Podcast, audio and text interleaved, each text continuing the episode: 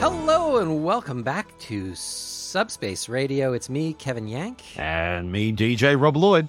We are here to talk about Strange New Worlds, Season two, Episode three, Tomorrow and Tomorrow and Tomorrow. Rob, this is another Shakespeare quote, if I'm not mistaken. It is. They go hand in hand, like ice cream and whiskey, Star Trek and Shakespeare, the perfect combination. Following on a long tradition of Star Trek episodes named after Shakespearean quotes, I think even yeah. from, from this particular passage from Macbeth, there's a classic original series episode, And All Our Yesterdays. And, of course, the multiple quoting of Shakespeare in Star Trek six.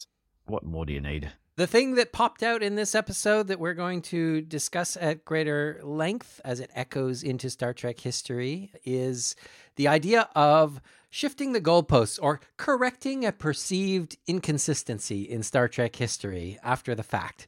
This is a big contentious issue. It's It's exploding online at the moment. Yeah. Like we're, we're in our own lovely little bubble and we listen to each other and we have commonalities and disagreements here or there, but there's quite a lot of people who do not like the status quo, as it were, being shifted or adjusted accordingly. They like mm. things the way they are, the way they should be, and that's how it is and always should be.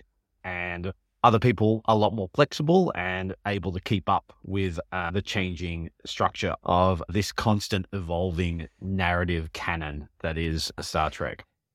It's a relatively small element just dropped in at the end of this episode of just, oh, by the way, this explains the shift in the timeline for the eugenics wars that were originally set to occur in the nineteen nineties, That's according right. to the original series.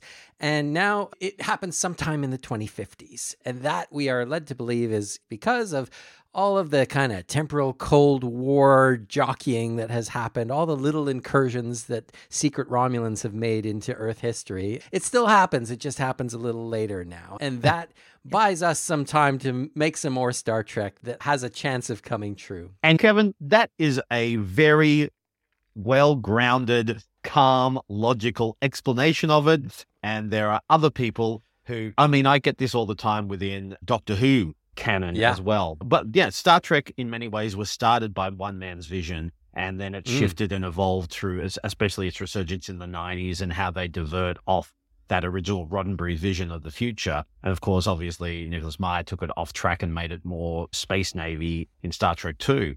But whereas Doctor Who always evolved because it never had a, a Bible, as it were, at the start, like ah, Roddenberry yes. did. Its continuity is messed up because it has no continual continuity. It shifts and changes. And Star Trek is, the longer it goes on, is realizing as this can be flexible and changes. And there are fans who go along with it. And there are fans who just go, no, this is linear. This is structured. It is one line and that's all it is. And it's amazing yeah. how that, as you said, just a little shift here to give us a bit more time has caused ripples within a loud but small vocal group. So we'll talk about some other episodes where that sort of thing has happened in the past. But first, let's talk about Tomorrow and Tomorrow and Tomorrow. What did you think, Rob? I really liked it. I really loved it. I loved the the concept of it. Our captain was sidelined yet again. So I think this is all tied in with the real life Anson Mount needing time off to be with his family and his newborn child. But that brought James T. Kirk back, our new version mm-hmm. of James T. Kirk, back into the fray and going on a time travel mission. He was, of course, from a parallel universe with La'an. Again, another parallel universe Kirk. We did get to meet the Prime Universe Kirk on a Zoom call at the end Finally. of this episode. But other than that, it's been they've been teasing us with Jim Kirk. We're, when are we going to see the, the real Jim Kirk? With the real Jim Kirk, st- please stand up. Please stand up.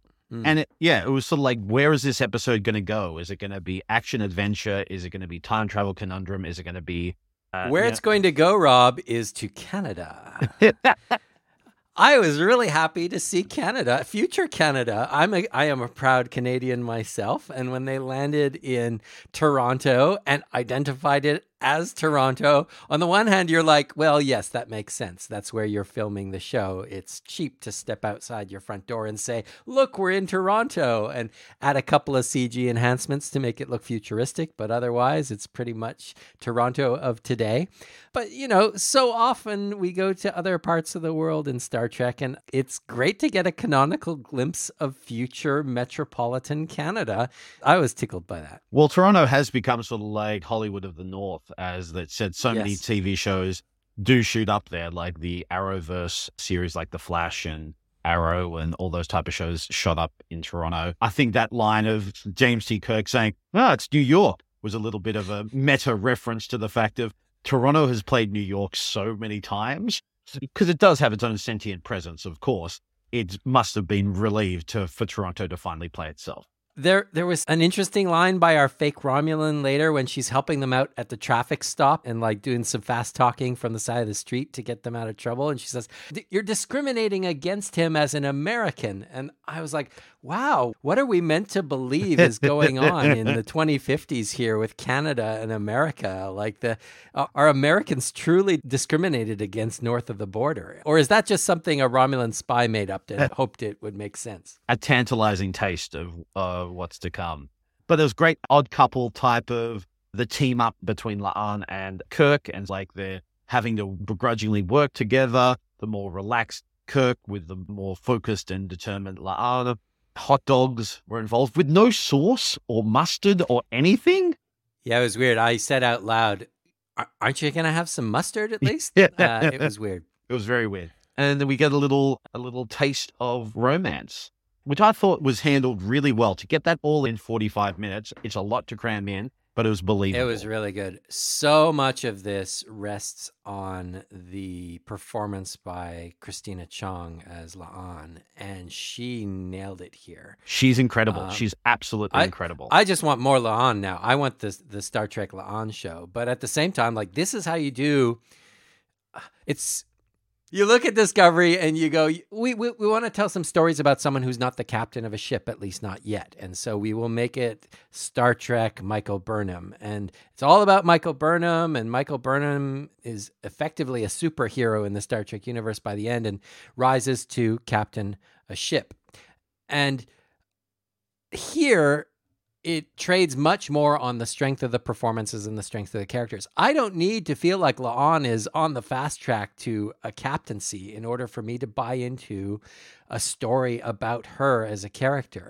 And so I love this so much that Strange New Worlds is getting a lot of mileage out of its ensemble about individual members of its ensemble, because each one of them is a strong enough actor and a strong enough character that they can carry a story all by themselves. And I don't miss the rest of the cast. I trust they'll be back next mm. week.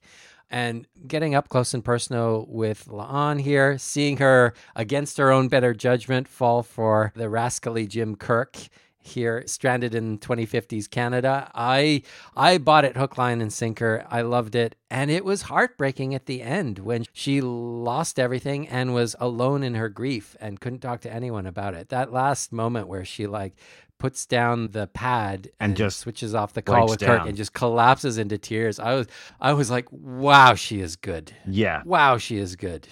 Not bad for a um, British actor who got her start in a Matt Smith Doctor Who era story, A Good Man Goes to War. She was amazing in that, and it's good to see oh her. Oh my, I have to go back and watch that. I don't remember her in that at all. Yeah, yeah, yeah. She has a, a, a crucial part within A Good Man Goes to War. Now, last time we had the appearance of James T. Kirk, you had some thoughts on the performance. How did you find this return performance of Kirk? Look, it's much the same for me here. I do not see in his performance the character that we got to know so well as William Shatner's James T. Kirk. And um, love them or hate them, those J J movies, I felt like Chris Pine did a version of James T. Kirk that I recognized. It felt like the same person to me. He made choices from the same emotional truth. And I am not getting that from James T. Kirk here. What I'm getting is a character named James T. Kirk who I like and I, I enjoy on screen. I am there for this James T. Kirk and the stories we will get to tell with him, but I kind of have to do a, like a mental uh, rounding up of, okay, we're going to pretend this is the same person. It doesn't feel like the same person, but we will accept for the logic of the story that they are the same person. I don't know if you were going to get there. The actor has done some interviews where he says he's deliberately steered away from doing an mm. impression or an impersonation about what has been done with James T. Kirk in the past. And in part, this is a younger James T. Kirk who is still growing to be the James T. Kirk that we knew in the original series. But it's still a bit of a gap for me. I think it's not going to be resolved, but it doesn't necessarily need to be resolved for me to enjoy this characterization for its own sake. Yeah, yeah, yeah, yeah. I felt that while watching this one. I just went, yeah, he's an entity unto himself, and I can see the choices he's making is not to emulate Shatner at all. Mm. And I love the fact that they're leaning into, even though they haven't actually shared any screen time, I love how they're leaning into his connection with Sam. I'm just there Me going, too. great, that's great, that's really good. Now give him some screen time together, for heaven's sake. Like just when That he goes, moment of Sam's alive? Okay, oh my now, God. Now yeah. I can accept that your timeline is the best timeline. Because all we got to see of Sam originally in the original series was um, a dead body. William Shatner lying dead on the floor with a mustache. Yeah. And then at the end, he comes back and he goes, I'm just here to talk about Sam. He goes, oh no, what's Sam done? What's he done? Yep. So it's really good. That stuff's very satisfying for sure. Beautiful little foreboding drop and appearance of Carol Kane, yes. Pelia, in, in back in. They had to do a, yeah. They had to do some big travel. To get from Canada they did. Like, back into America. Apparently, Jim Kirk won a lot of money in the park playing chess in order to be able to bribe, not once, but twice the border guards to cross the border into the United States, which, uh, you know, I, I kind of went, you went where and how quickly? And a, re- and a I, really good hotel room as well. That's a penthouse oh, hotel. Oh, yeah, that was a nice hotel. I want to know where that hotel is. I want to stay there. But yeah, it was. But uh, Pelia was delightful, and that whole scene was entertaining enough that I just went with it. I was like, "Yeah, I don't believe that you made it across the border with the resources at your disposal, but I want to believe." And as soon as yeah, Carol Kane shows up, all is right with the world. Are you warming to Pelia more now after after?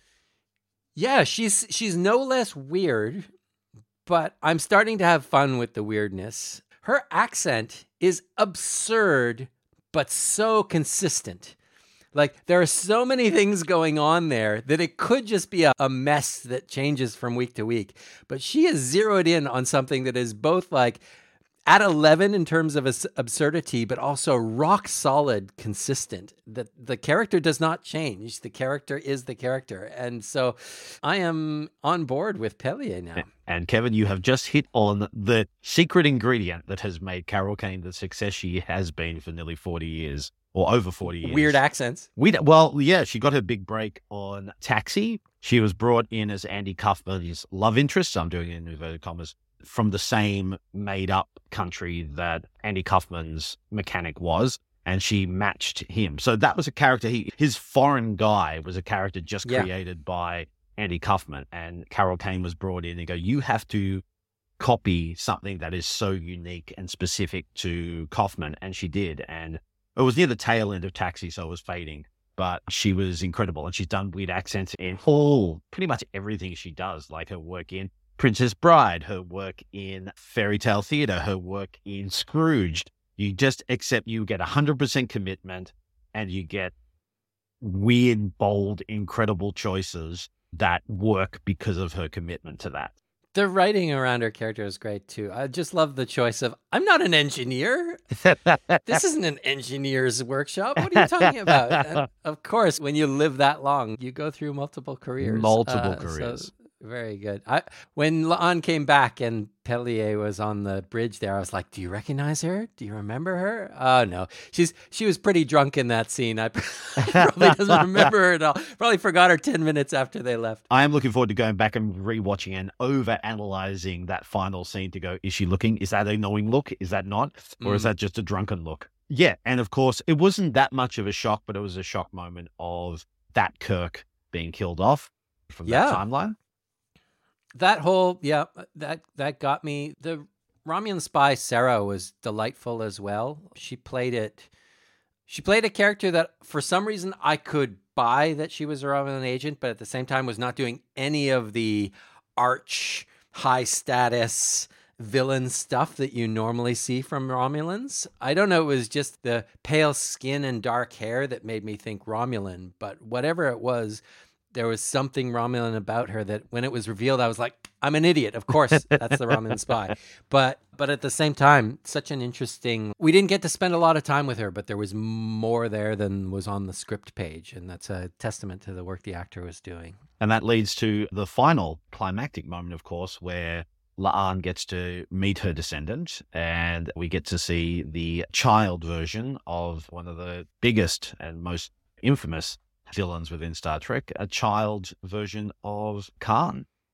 Yeah, and uh, as soon as the name plaque was on the door and it said Khan, and my encyclopedic brain for Star Trek facts is spinning and going, what Khan is behind that door? Is it like a university professor? Surely Khan is already off in sleep on the bot- Botany Bay by now, as far as we know. So who is this Khan? What's behind that door?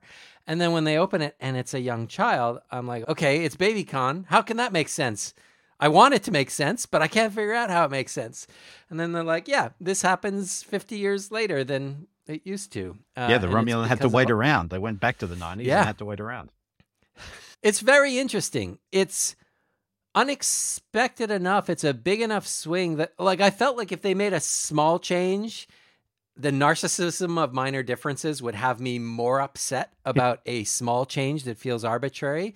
A big change feels like, okay, that's purposeful. That takes us somewhere interesting. A big change will have big repercussions, and I want to, I'm curious what those are going to be now. So I was willing to go along with it, at least in the moment. Yeah, and it was very much a case of sci-fi doing what it's best at, is answering those big questions. So everyone asked that if you had the ability to go back in time, would kill Hitler as a baby. Especially if Hitler was your ancestor. Yes, exactly. And Hitler was an augmented psychopath. But it's also that case of the ultimate evil, what good comes out of that. And yep. So clearly we have seen a reality in this alternate reality of where the decision to kill Khan when a baby resulted in actually a worse timeline for Earth and that universe. So actually having the horrors of what Khan did actually results in a better future. It's, yeah, all that.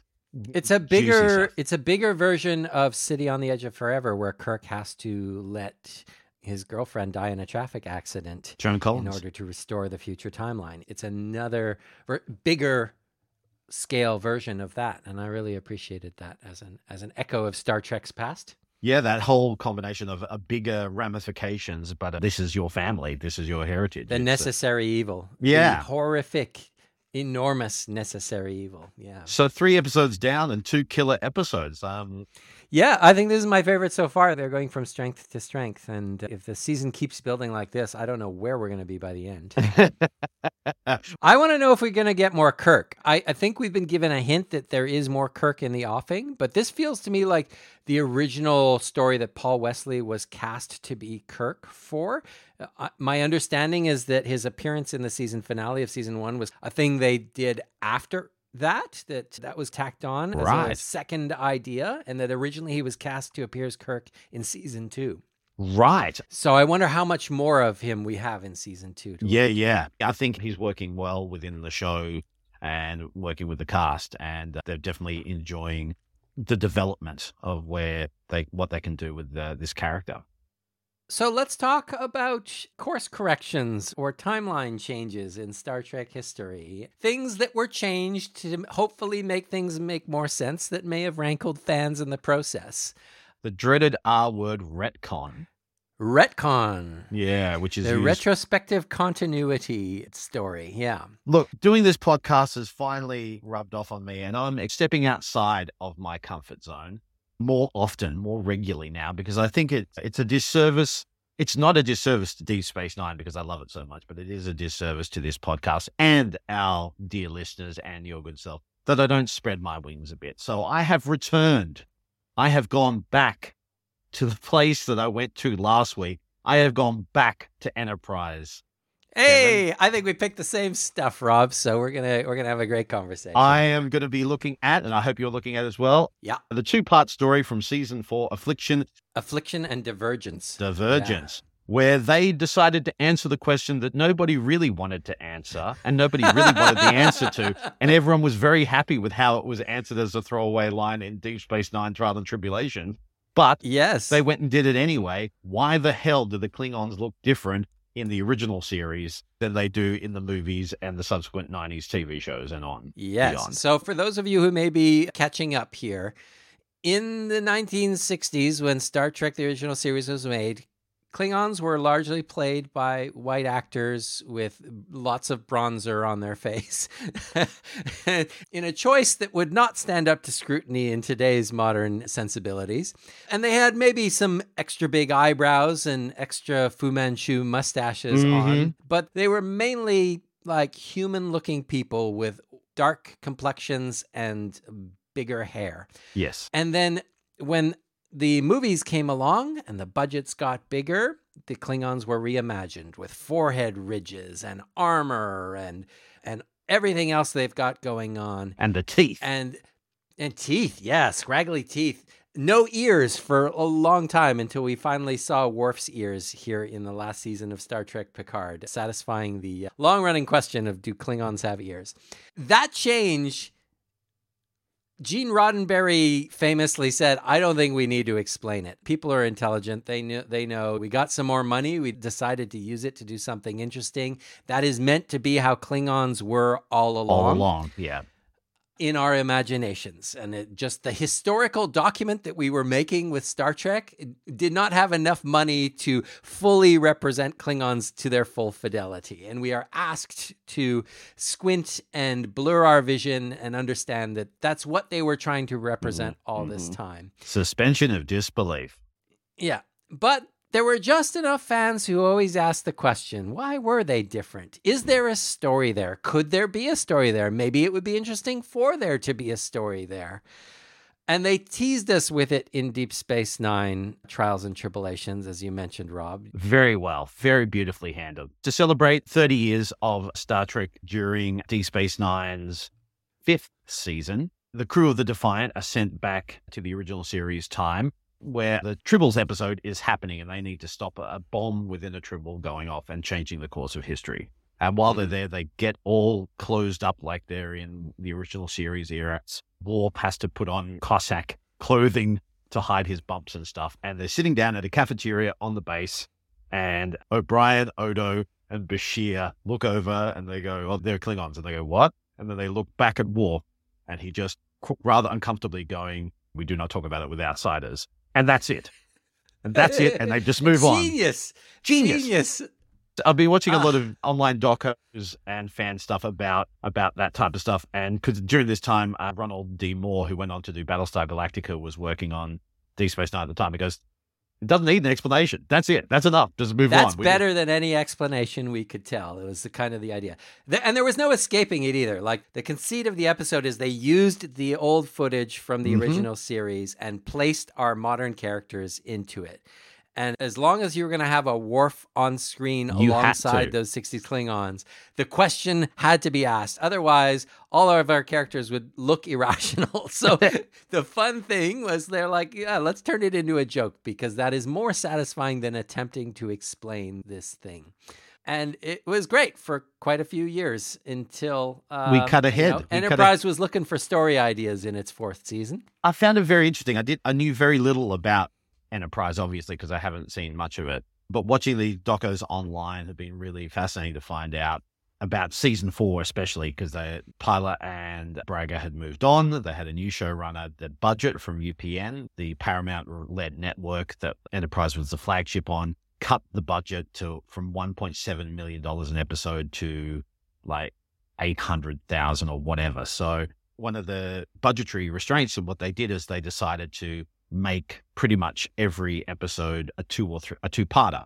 So therefore, yeah. to cut down on hiring of actors, using the same sets, same makeup, all that type of stuff. So we get a two-parter, which should have been a one-parter, exploring how the Klingons looked human. I I have been bemoaning the state of Enterprise in some recent episodes of this podcast, but to research this, I watched a significant amount of season four Enterprise, and I have to say, despite the budget cuts, despite the sense that this show was on its last legs before cancellation, I have to say, I enjoy season four of Enterprise more than any other part of Enterprise. In a sense, they were kind of in a we have nothing to lose state here. Mm-hmm. There was the fresh fresh hand at the wheel with Manny Coto as showrunner, and yeah. he was a Star Trek fan. Mm-hmm. And he knew what Star Trek fans love is finding cracks in the canon to tell stories from. And that is what season four is, from beginning to end. After they resolve the weirdness of being trapped in World War Two at the start of the season, they bring us back, and then the rest of it is, let's go to Vulcan and learn some stuff about Vulcans that we've never learned before. Yes. There's a three-parter uh, about uh, Arik Soong, a descendant of Khan Noonien Singh and a precursor to the Soong that creates Data, and it is connected to this episode.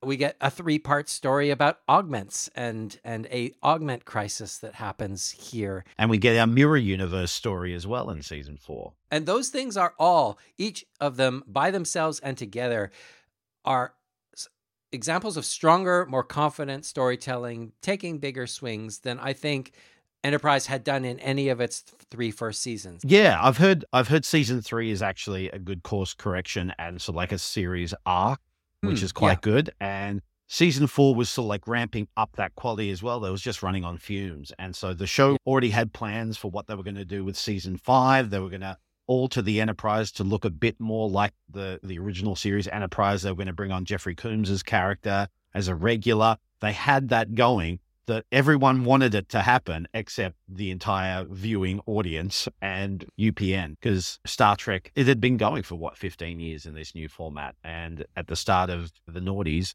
new T V shows and new formats were filling up that genre quota. Yeah. I think it is somewhat of a shame that two-parter about Klingon's mutation is probably the weakest story here in season four of Enterprise. Having watched it, I had trouble sitting through it. I had trouble maintaining my attention for two full episodes. By the end, I wasn't entirely sure what had happened with Phlox and the Klingon scientists and the virus. And my understanding is what happens here ultimately is that the Klingons have gotten hold of the augment virus. It's very interesting to me that this story has us understand that the same genetic modifications that enabled augments to become the threat that they became on Earth was used in an attempt for Klingons were feeling, we need to keep up with these humans. If they're going to make aug- augments, we need to make super Klingon augments if, as if well. If two augments could take down an entire Klingon yeah, ship. As they do in the three-parter about augments with Brent Spiner, yeah. And in the end, Phlox manages to defang this virus and go, it will now complete its first phase, which is it takes your forehead ridges away and makes you look human, but it will not do its second phase, which is give you superpowers. And so now there is this rampant defanged virus that is going to sweep through Klingon society and make a bunch of f- flat-skinned Klingons. Are you watching it go, okay, so this is where they explain it, but they actually don't. It is so complicated. So it's not just that story. It's the story of Trip going on to the Columbus. It's got the story of Malcolm Reed and his... It's the Columbia, I believe. Columbia, yeah. And Malcolm Reed's allegiance to, yeah, Section thirty-one. But they went, okay, so let's explain this. It was the augments thing, but then it got infected by the flu, which made it change. And then it has yep. three stages. And the first stage yep. isn't contagious, but the next stage is. And then the final stage is death. And then there's this, and then there's that, and then we have to do this, but then we have to put it into a human, and then we have to take it out of the human and put it here, and then we have to do and that. And Phlox only... double crosses him and says he's going to do one thing, and he does the other thing. Yeah, it's just so and... many layers, and it feels like all of these confusing backflips are in service of cramming a story into the cracks of canon and making it linked to as many things as possible, and it is not worth it in the end. And it, I think brings back to brings us back to that original sentiment by Gene Roddenberry of it's more interesting not to worry about it. And going, and we'll try and explain it, but we will still leave some things up in the air So um, yeah. they're going, what have I just put up with for ninety minutes? Like they're, they're going, right, so this is going to be passed on to our children for generations. Oh, but then I can go into cosmetic surgery. Oh, there'll be a lot of need for that. I'm going, what does this mean? What yeah. does any of this mean? What does it mean? And, and what is what is the impact on the characters we care about? Next to nothing. Yeah, th- there's stuff in there I like. Scott Bakula was a lot better in this than he was in Judgment. And that whole essence of why they did it in that time period was that they were closer to our version of humanity. So they're a little bit more rough around the edges. So Archer is a lot more aggressive and emotional when it comes to you betrayed me. You wouldn't have that type of loss of control really with a Picard or a Janeway. They have that anger, but still keep it that elevated level of the future. And Billingsley was incredible as Phlox. He's amazing. That energy that he has, a counterman to what Neelix was, who was meant to be a buffoon, but that was just a, to cover the fact that he's actually quite devious, but they lost that and they just made Neelix a buffoon. In this, the outer shell of Phlox's chipper nature belies underneath he's a dedicated surgeon and a serious man and a very intelligent man. And Billingsley plays that beautifully. There's a yeah. great line when they talk about their family and their backgrounds. And he goes, so every male of your species has three wives and every wife has three husbands. That must make mating complex. He goes, wondrously so. I'm going, yeah. yeah. Yeah. There's some great stuff in there. I actually like Trip. Trip has actually, actually grew on me. I'm there going, I like this character. And I know what yeah. happens to him is a cheap payoff. I'm there going, him and T'Pol, I don't get. This place where he and T'Pol find themselves of the post will they, won't they, where T'Pol has had to go through with arranged marriage and Trip is, look, I'm going to need some space and some time. But it just get, it gets so caught up in going, we want to explain stuff, but we're going to over connect everything, like you said, to the Augments and to Soong. And, but then we don't want to go too specific because we still want to leave a bit of vagary because there's still a hundred years worth of evolution before we get to the original series. And they're going, it's just utter nonsense. The preceding episodes, the three-parter Borderland, Cold Station twelve, and the Augments is much more interesting. There is a bit of Star Trek two cosplay going on, like the group of Augments that Arik Soong has raised from babies, and like he there are scenes where he's like leading a classroom, and it's a bit it's a bit Jedi Academy sort of thing but low budget. And a- as they grow up, they all get holes in their clothes so that like they they look like those scruffy eighties uh, ruffians that you yeah. get to see in Star Trek two, but they are all wearing the exact same clothes with the exact same holes in the exact same places, to the point where it's almost a fashion choice, but it looks like an impractical one where they must be cold a lot of the time, especially yeah. the love interest of the Augments. She has some very prominent gaps in her upper chest clothing, uh-huh. let's say, yeah. uh, that that are there to keep the male viewers interested. But apart from those bits of like awkwardness, the story is interesting. I think Arik Soong is interesting, seeing Brent Spiner play back, a completely yeah. unlikable, unsympathetic ancestor of his. It's way more interesting than it is when they do it in season two of season Star Trek of Picard. Picard, yeah. They do it more effectively here. They do more with him. It's it is enjoyable to watch Brent Spiner want to believe in these Augments and say, look, they've, they're just prejudiced against. They can be better than us. They can be the future. And then one by one, as the dominoes fall and they betray him as their father, and he is forced to reckon with the fact that they are an unstoppable force of evil that he is going to have to turn his back on. That is an interesting turn for Brent Spiner as a guest star, and it's mostly there on screen. The fact that this was a strong enough series of episodes, I think, is in part why they wanted to pick up that thread and go, oh, and some of that augment virus gets out and we get to tell a story about the Klingons because of it. Unfortunately, that is a weaker story. If you were going to be inspired by this week's episode of Strange New Worlds and the story about the augments shifting in the timeline, I would suggest the thing to watch would be this three-parter of Borderland, Cold Station twelve, and the Augments with Brent Spiner. Yeah, other notable things about Affliction and Divergent is some of the cast. We have James Avery, who a lot of people would know from The Fresh Prince of Bel-Air. He plays one of the Klingon generals. He's really good at it. They bring back dear old John Schnuck, who we know as the ambassador from Star Trek four. There shall be no peace as long as Kirk lives. Very recognizable voice. That, yes. Like the first thing he says with any emotion in it, you go, hang on, I know that emotion. And of course, a huge Star Trek fan and creator of Family Guy, and also lead and creator of uh, the Orville, one of the second best tributes to Star Trek after Galaxy Quest, of course. Seth MacFarlane is there. As yeah, it's the... weird. Now that we he's gone on to be the captain of the ship in the Orville, it's really weird seeing him here. It is hard not to read him as the captain of the Orville who is in his spare time watching a holodeck program about Enterprise. That you, yeah, when anything comes to Enterprise and you see someone from there going, oh, it's just Riker again in the final episode. This That's is another right. cop-out thing.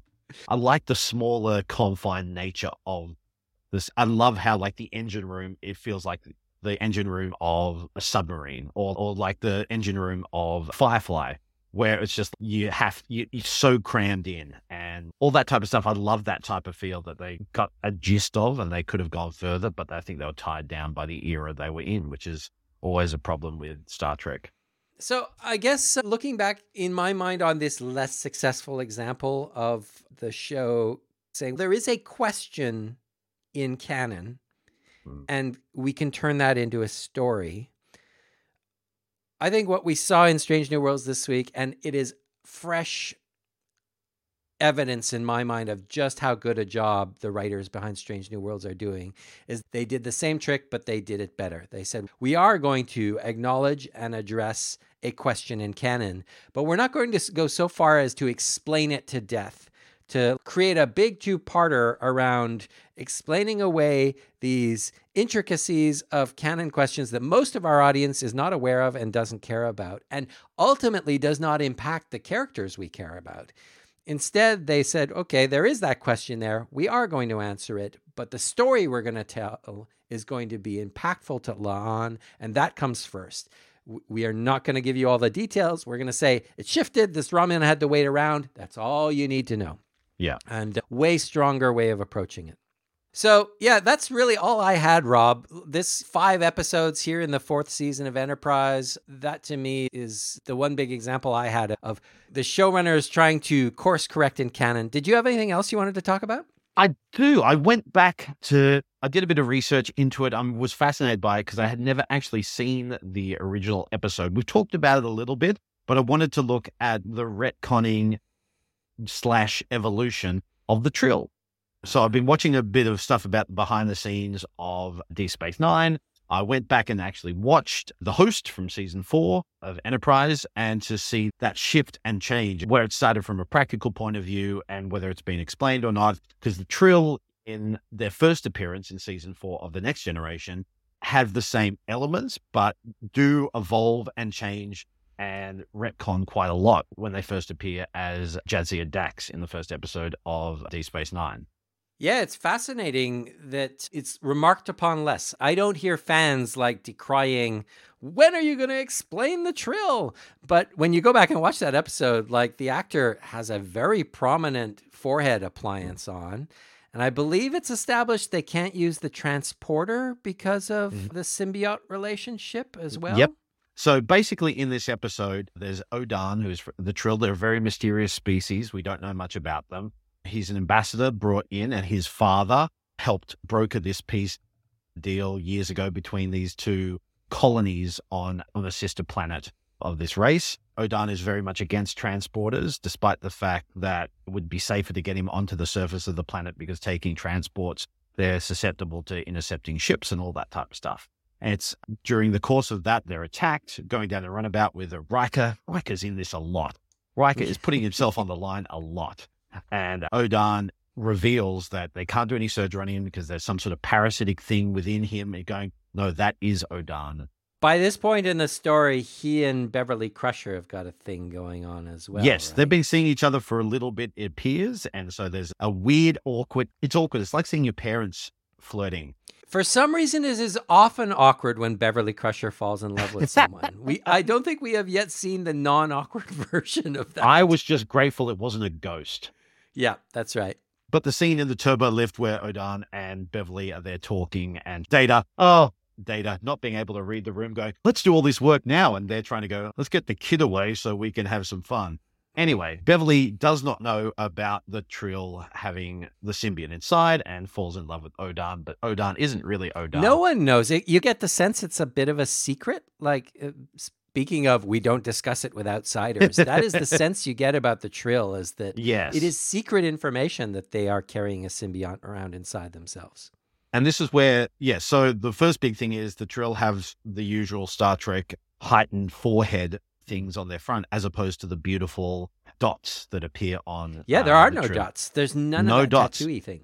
And, and then we find out that, unlike how it evolves in Deep Space Nine, where the personality of the host is primary and they keep the memories within the symbiont as well, in this, the hosts are just shells. And as soon as Riker offers to be the human, that Riker is gone.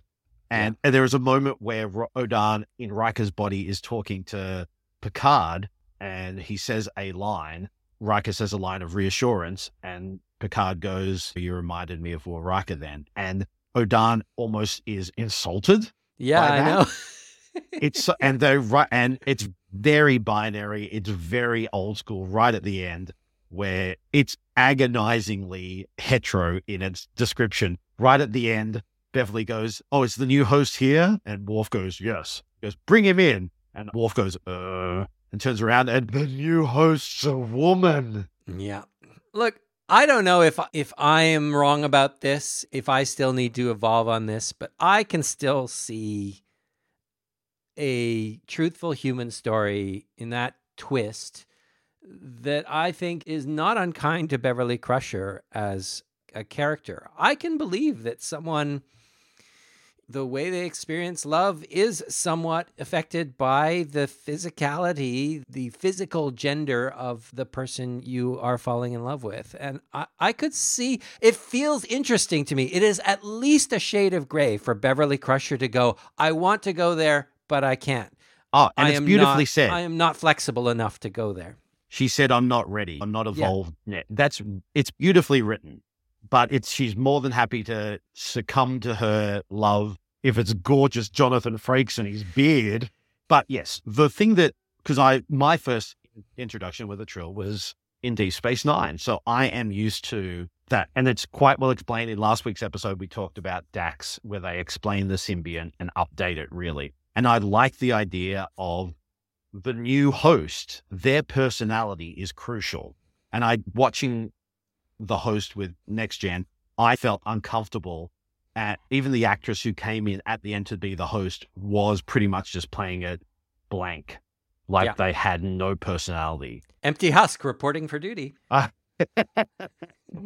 and it was meant to be that way. As a one-off alien of the week, it was meant to be challenging in that way, that this to our human sensibilities seems immoral. And yet a truly alien species would probably be immoral in some in, in numerous ways. And so we are challenged by that. And that challenge is interesting. But yeah. if you're then going to create a character that we are meant to embrace emotionally week to week and invest in, you want to strike a different balance there, which is why I think it did need to evolve for Jadzia Dax. The question is, is the change too much for you as a fan? Does it bother uh, you that these two iterations of the Trill are so different, but we are asked to accept that they are the same? No, because I can see how things evolve. It's, and any time creators of shows have too much control to go back and explain it, doesn't always work, as we've talked about. And it's happened in other franchises as well. If we could do it all again, my advice in hindsight would be come up with a different name for Jadzia's species. Make the, make it another symbiont species that is different. It's the trawl, not the Trill, whatever it is. That I think the uh, the connection to Next Gen canon did not give us enough that it was worth doing that. And I, I suspect in hindsight, that's what would have been the choice, but it's so easy to say in hindsight.